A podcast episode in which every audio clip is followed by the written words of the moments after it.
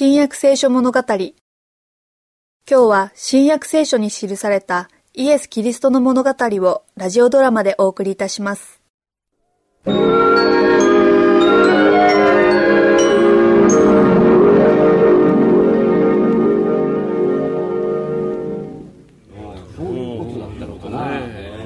ヤコブヨハネ先生が君たちに来るようにおっしゃってたぞ。ありがとう、マタイ。先生は私たちにどんな用事があるのだろうか私たちだけを呼ばれたということは何か特別なことだろう。そうだな先生何かご用でしょうか私たちはエルサレムへ行く。私たちは幕屋の儀式に参列してエルサレムから帰ったばかりですまあいいじゃないか。サマリアにあるここから一番近い村に行き、そこで私たちが一晩中とどまれるように許しを得てきてほしいのだ。はい、先生。すぐに出かけます。でも先生サマリア人たちは先生に恩があるのになぜまた頼むのですか？先生は彼らのためにとても多くのことをなさってヨハネ、先生は私たちに彼らの許しを得てくるようにおっしゃってるんだ。わかりました先生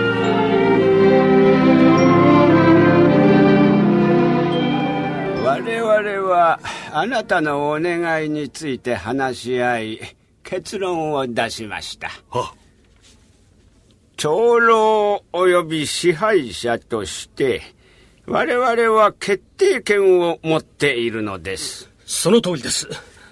あなた方の先生であるナザレのイエスがもしここへ我々を助けに、つまり街道の再建を助けに来て、ゲラジム山の頂上で礼拝するならば、我々は彼がここに来て好きなだけとどまることを喜んで許可しましょう。しかし、イエスはユダヤ人と一緒に礼拝をするためにエルサレムへ行く途中です。それにあなた方も我々サマリア人がどれほどひどくユダヤ人を憎んでいるか知っているでしょう。あなた方は先生がここで一晩過ごされるのを拒むのですか？たった一晩ですよ断固としてお断りします。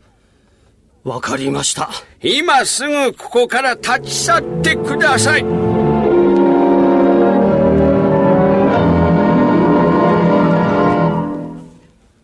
サマリア人が一晩も宿を貸さないということを君たちが先生に言ったとき、先生は本当に何と言われたのだ？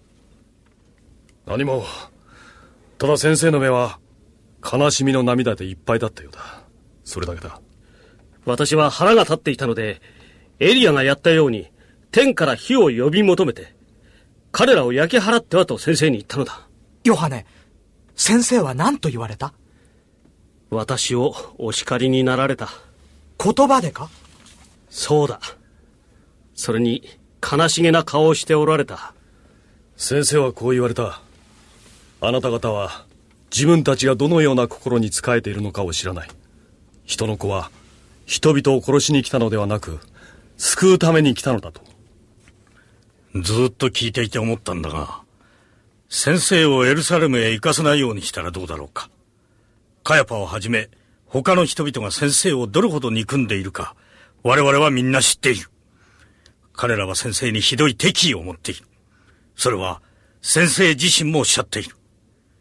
彼らは自分を死に追いやり、自分を殺すであろうとね。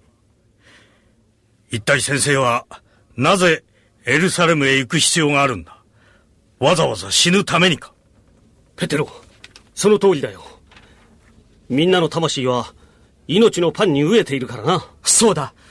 どこでも人々は先生の人を癒す力を本当に必要としているからな。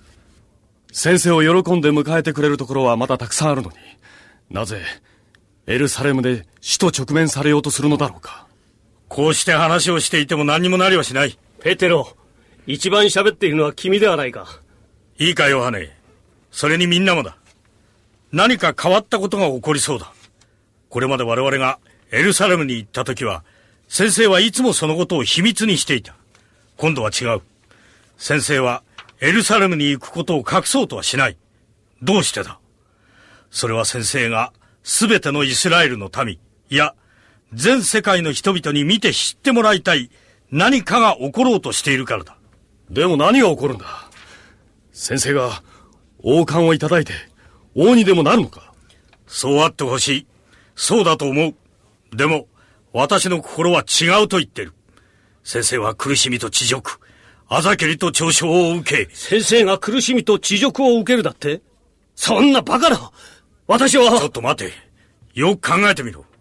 苦しみと恥辱、それに死さえもが王の冠よりも先生がよく使われた言葉ではなかったか。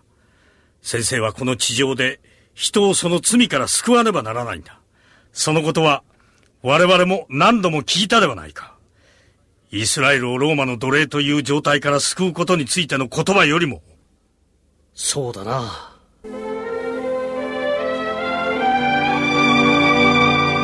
彼らは出発し、ヨルダンから遠く離れたユダヤの海岸にやってきました。